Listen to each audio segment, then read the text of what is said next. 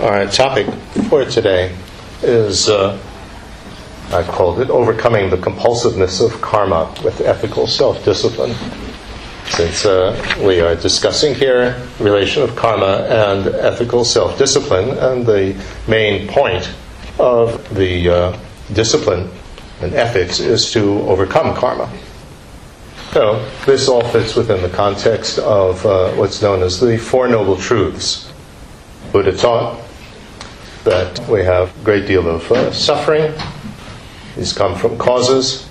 There is a situation in which all the, uh, suffering and its causes are gone, can be gone forever, and this can be attained through pathway of correct understanding of reality, ethics, and so on. Now, this is a structure that you find in general in uh, Indian philosophy and thought and religion. But Buddha called these uh, points the true suffering, the true causes, the true stopping of them, and the true path that leads to it. So he said the others uh, weren't uh, going deeply enough. And these are seen as true by Aryas, the highly developed, highly realized uh, beings who have seen reality. It's interesting that he used the term Arya. These were, that's the name of the uh, people who came about 500 years before uh, the Buddha and brought the Vedas and conquered India and so on. So these are the, the conquerors. So what he's saying is that these are the ones who have not only seen what are the true sufferings and its causes, etc., but they have overcome them. So they are the victors. This is a term that's used throughout Buddhist terminology. So, karma is one of the main causes of suffering, one of the true causes of true suffering, and it requires uh, ethical self discipline to overcome it. It's very important to understand what is karma. If we look at uh, the Sanskrit word, then it derives from a root, kurt, which means to do. And uh, like the word dharma comes from the word dar, to protect. And uh, so then you add an ending to it, this ma. And you get that which acts, or that which drives actions.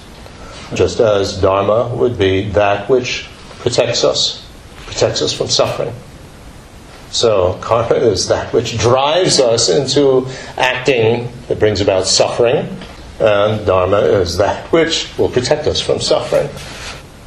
Now, what that means is that karma is not the actual actions themselves, although you have a, uh, a, difficult problem here, a confusing problem, because it's translated into Tibetan with the word which means actions. And so most Tibetan teachers will translate, when they talk about karma, they translate the Tibetan translation for it, which means action. So you get the idea that karma means the actions themselves.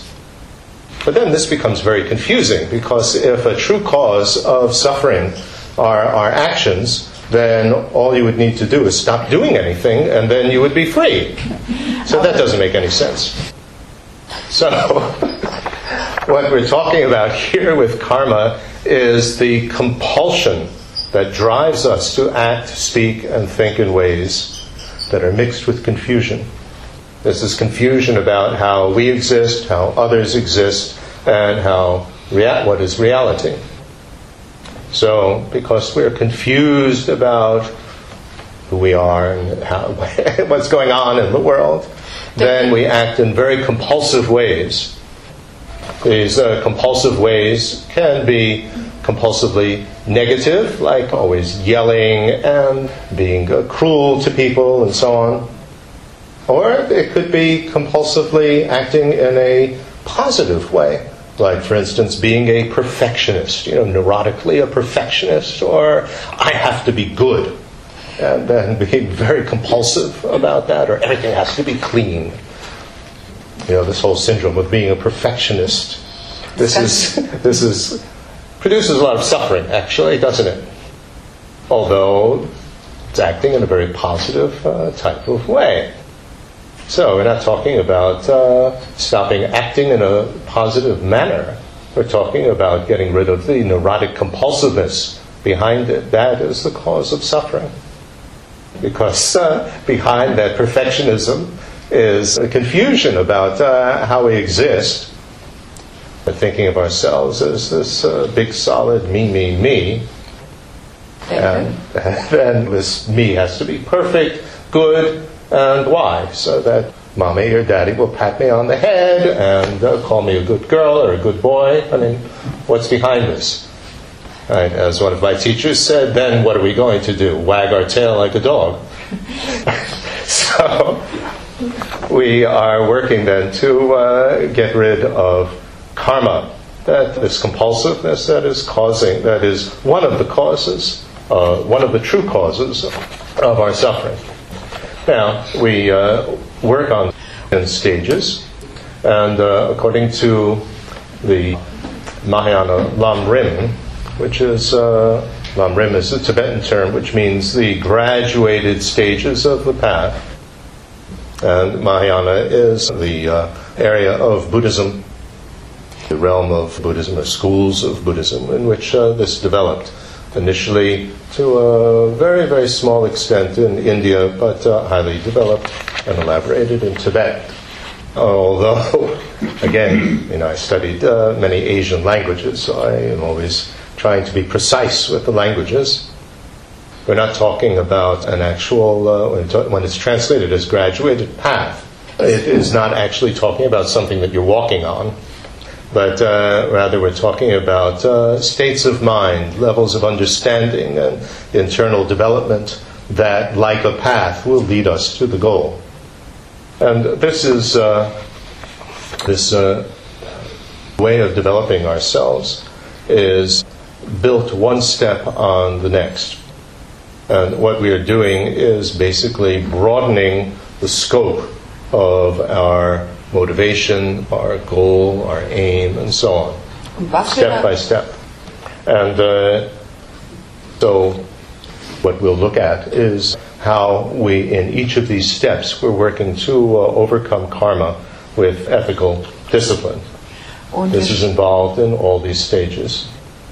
So, the first, uh, well, I should just say very briefly, the three levels are working to overcome worse rebirths so that uh, we continue to have better rebirths. So we want to uh, attain specifically not just better rebirths, but uh, rebirth with a precious human life. And then on the second level, we want to uh, overcome rebirth altogether. You might have heard this term samsara. Samsara is referring to uncontrollably recurring rebirth from Mahayana point of view, mental continuum, I mean, we go on forever. It's eternal. So even after we become a Buddha, we continue to exist. This is Mahayana presentation. But what we want to overcome is this compulsive, uncontrollably recurring rebirth filled with more and more suffering and problems. So we will gain here, we're aiming for liberation from that. And then on the third level. So then we are aiming to reach a state in which we're able to help everybody else get uh, liberated from this, which means to become a Buddha, an omniscient being, so that we understand, among other things, the karma of everybody so that we know how best to help them. So, karma is involved in uh, all these uh, areas. Now, let's first look at uh, overcoming worse rebirths.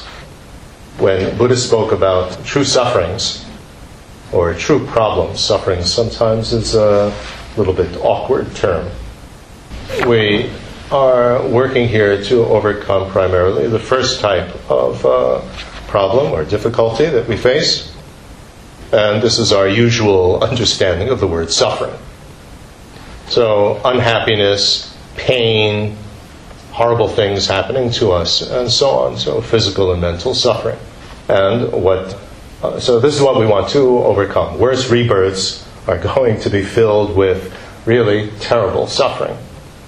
If uh, we think of being born as uh, a fish in the ocean that's swimming around, and then all of a sudden a larger fish comes and just bites it in half, or uh, an insect being eaten by a larger insect, and stuff like that. It's not a very pleasant prospect. It's not something that we would like to experience, is it? Or, you know, how animals are always looking around to make sure that no bigger animal comes and takes its food away. This paranoia and fear. Or I think of these chickens in uh, these, uh, what Dalai Lama calls uh, chicken prisons, in which they can't move and they're just raised to uh, eventually be eaten in a uh, McDonald's and half of which is thrown in the garbage. So, and Buddhism describes much worse situations, but we don't need to go into that at the moment. But we want to avoid that. We really do. And what we want to attain is happiness. Everybody wants to be happy, nobody wants to be unhappy. That's a basic axiom in Buddhism. And what we're talking about here is just our ordinary happiness. We'll speak about that more when we get to the second scope. So, what is the uh, true cause of uh, unhappiness and this gross suffering? And negative karma is the primary cause. So, it's the compulsiveness to act in destructive ways brought on by and accompanied with disturbing emotions. This is a, a very important thing to understand that when we talk about destructive behavior or negative behavior, we are not talking about an ethical system which is based on laws. Whether we're talking about laws which are coming from a divine origin or we're talking about uh, civil laws made up by a government. In those type of systems of ethics, to be an ethical person, basically we have to be an obedient follower, either citizen or follower of a religion, and obey the laws. And of course, in conjunction with law, then there is innocence and guilt, isn't there? And judgment. So this is completely not the Buddhist concept of ethics. Here we are uh, talking about an ethical system that uh, is based on confusion. By that, I need to uh, elaborate. When we act in a destructive way, it's not because we are disobedient, but rather we are just confused about reality. That's why we act in a destructive way like, for instance, sticking your hand in a fire or on a hot stove, something like that. It's not because we were disobeying the law, which said, don't put your hand in the fire. But, uh, you know, you put your hand on the hot stove basically because we didn't know that it was hot. You know, like one of these electric stoves. We didn't know. Confusion. So we didn't know, we're confused, we didn't know that if we acted in a certain way, it's going to produce problems. I said something to you and I didn't know that it would hurt your feelings. It wasn't that I was bad because I said it. I just I didn't realize that it would hurt your feelings, so I was confused. Or we could have purposely said it to uh, hurt you, but that is also uh, being confused about the reality of the other person. The other person is a human being just like us. They want to be happy. They don't want to be unhappy. If they acted in an unruly manner, that was because they were confused. If they acted in an unruly manner toward us, that was because they were confused. So, when we act in a destructive manner, this is brought on by and accompanied by some disturbing emotion. What is a disturbing emotion? What's the definition? It's an emotion that, when it arises, makes us lose our peace of mind and makes us lose self control. Very interesting, very good, useful definition because uh, we can usually sense, you know, when we're feeling nervous, we don't have peace of mind, and we act compulsively. Some disturbing emotion is behind it. So, what are our major disturbing emotions? There's a cluster of attachment, longing, desire, and greed. We exaggerate the positive qualities of something, totally ignore or deny any negative qualities. And if we don't have it, we want it. That's longing desire. If we have it, we don't want to let go. That's attachment. And even if we have it, we're not satisfied. We want more. That's greed. Uh, this is disturbing state of mind, isn't it? Prevents us from enjoying anything. And then we have anger. Dann There's many grades of anger. And simply naivety. Naivety about the effect of our behavior on ourselves and on others. Like being a workaholic, pushing yourself uh, so much, we're naive that uh, it's going to be harmful to our health, to our family, and so on. So it's very self destructive. Or we are always late and don't keep our appointments uh, with others. This is naive to think that it's not going to hurt the other people, they're not going to feel bad. So it's destructive behavior. So these are states of mind that cause us to lose peace of mind and self control. And they accompany our compulsively, you know, that compulsion to act in a destructive way, like work too hard, or uh, say, why don't you leave me? You know, why? I said that incorrectly. don't ever leave me. I can't live without you. This type of thing is very destructive, isn't it? So there's the disturbing emotion behind it and the compulsion to always say that, to always act in that way. They go together. So causes our problems. Suffering is destructive. We're unhappy. And uh, in addition, destructive behavior is uh, accompanied by a few further states of mind, which also cause us to act in a, uh compulsive manner, compulsively destructive manner. First, we have no respect for good qualities and those who possess them. We have no self control to restrain ourselves from acting negatively. We have no moral self dignity. You know, I respect myself so much, I'm not going to act like that. Yeah, self respect is a very important uh, thing. If you have self respect, you're not going to come crawling after somebody and begging them, don't leave me, and so on. You, know, you have a sense of self dignity. Here, you don't. you have uh, destructive behavior. And fourth one is that uh, we don't care about how our actions reflect on others. For instance, if uh, you go on uh, holiday and uh, you act in a very rowdy way and always getting drunk and loud and ruining the hotel room and so on, it would give a bad name to German tourists, for example. So you don't care about how this would reflect on your fellow countrymen. Hmm. So these are uh, another cluster of uh, attitudes that uh, accompany this compulsive, destructive behavior. So we need ethical self discipline to refrain from negative actions. And we uh, get that uh, ethical self discipline by removing one aspect of uh, confusion. In other words, we understand behavioral cause and effect. In other words, we understand that if we act in these destructive ways, if we let ourselves be controlled by our disturbing emotions, it's just going to produce a great deal of unhappiness and problems for myself and others.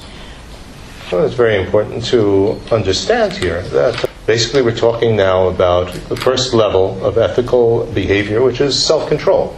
And self control is not based on wanting to be obedient and a good citizen or a good follower of your religion, but rather we are we exercise self-control because we understand that if we act completely out of control, it's going to produce a lot of problems.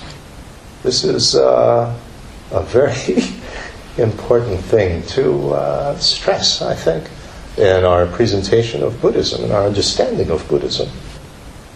If our ethics are based on obedience, then we know from daily experience that uh, people rebel against having to be obedient, having to follow the laws, especially if you're a teenager.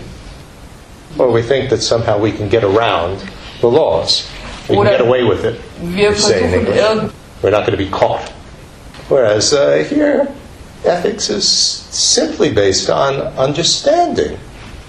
So rebellion is not really an issue.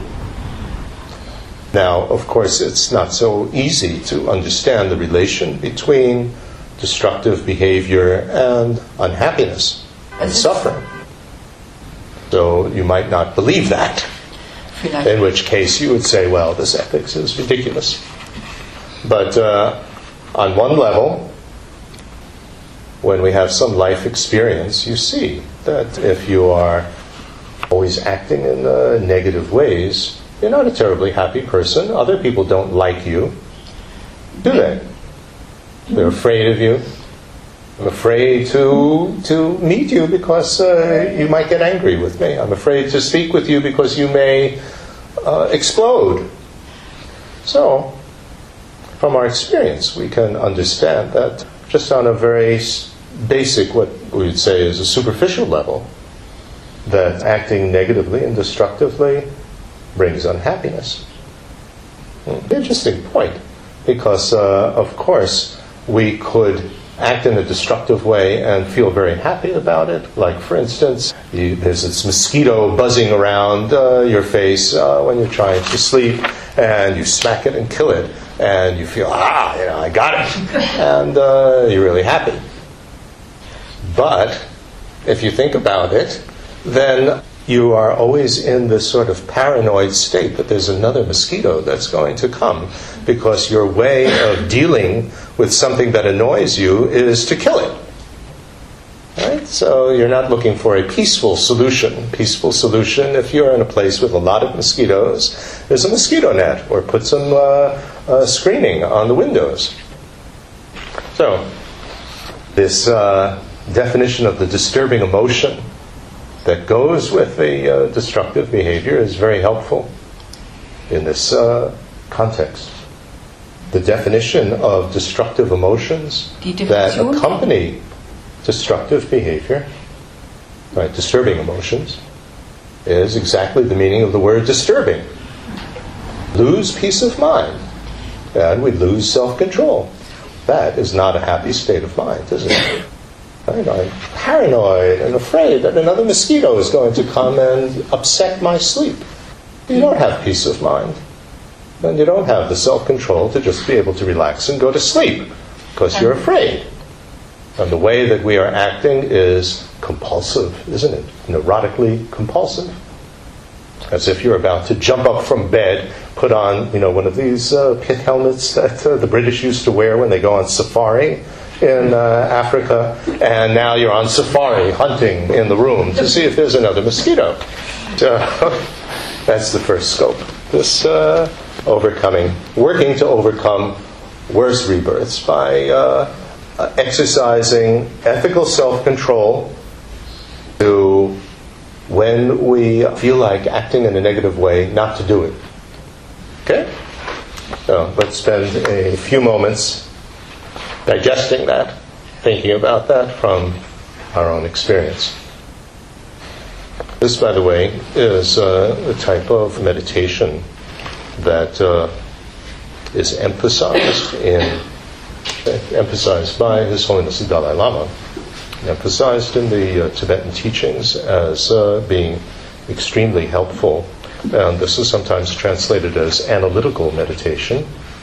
And uh, I find that the word analytical perhaps is a little bit misleading, a little bit too technical. So I use another technical term instead. Discerning meditation. Discern means to try to see this in your life. In other words, we try to see in our lives a certain point in the uh, teachings to try to examine our lives and see, ah, yes, I see that when I acted in this destructive way, it was very compulsive and there was a lot of attachment or a lot of anger behind it. And what was the result? I was really quite miserable. You try to confirm that by seeing that in your own experience. Hmm. So, by discerning this, by seeing it, then we become more and more convinced that this is really true.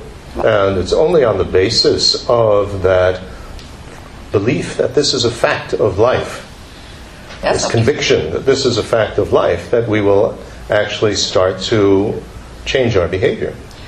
So, this is uh, a very important form of meditation uh, because meditation, you know, the word in the original languages means to build up a beneficial habit.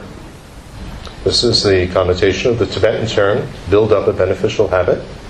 And uh, the Sanskrit uh, term implies to make something actually happen. In other words, to make an actual transformation in ourselves. Okay, we'll take a five minute break.